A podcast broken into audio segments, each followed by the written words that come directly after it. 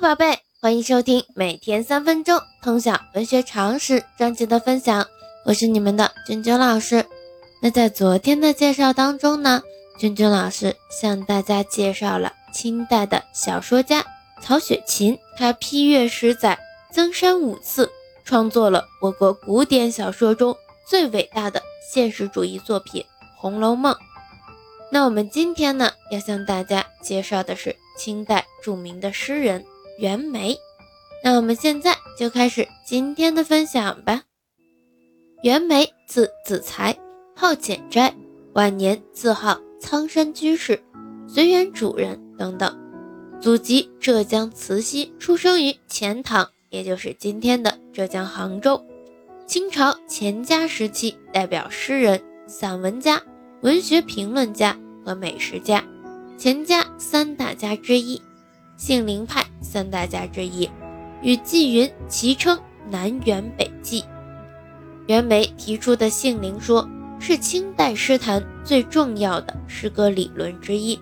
他一生至少创作了六千三百余首诗，其中的代表作品《小仓山房诗集》收录了二百七十一首咏史怀古诗。其辞官后，隐居于南京小仓山随园，于一七九八年去世。今天我们重点分析一下跟袁枚的诗论有关的内容。在清代诗坛上，袁枚曾以杏林说诗论独树一帜，对于流行于当时诗坛的各种复古主义和形式主义，进行了有力的回击和扫荡，一改青诗风貌。影响深远，贡献斐然。袁枚所标举的杏林说诗论，以情为本，主张诗写性情，既从诗歌的创作内容出发，要求诗歌创作主体抒发真实情感，以真情去充盈诗作的内容，这是其诗论的核心部分。在他看来，诗人唯有抒发真情，才能体现出诗歌自身的抒情本质。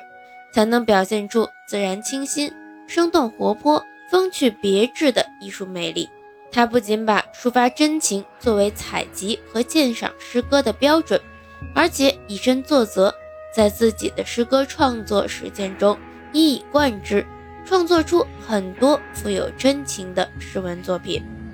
袁枚除了要求诗歌创作主体要抒发真情实感之外，还对诗人要具备一定的诗才天分道出了自己的见解。袁枚认识到，因为每个人的诗才富略各有所异，就会呈现出笔性灵和笔性笨的情况，于是就生发出禀赋灵性与创作灵感之间的关系，强调了诗才在诗歌创作中的重要作用。他甚至用夸张过分的语言。把天才的作用提升到一个绝对的地位。其实，袁枚在认识到才在诗歌创作过程中占据重要地位的同时，并没有否定学识的重要性。他清晰地认识到每个人的性情各异，所以诗歌创作要情出于己，体现出助我的精神，强调作诗不可以无我。激烈反对一切束缚诗歌抒发真情的制约因素，高呼“但须有我在，不可是剽窃”。除此之外，袁枚还认识到时代在变，社会在变，诗歌创作也应随之发生新的变化。提倡诗歌无论在思想内容方面，还是艺术形式方面，都要有所创新，以新言去写新意。袁枚的这些诗论观点。都体现出对诗歌创作要彰显个性和独创性的强烈追求。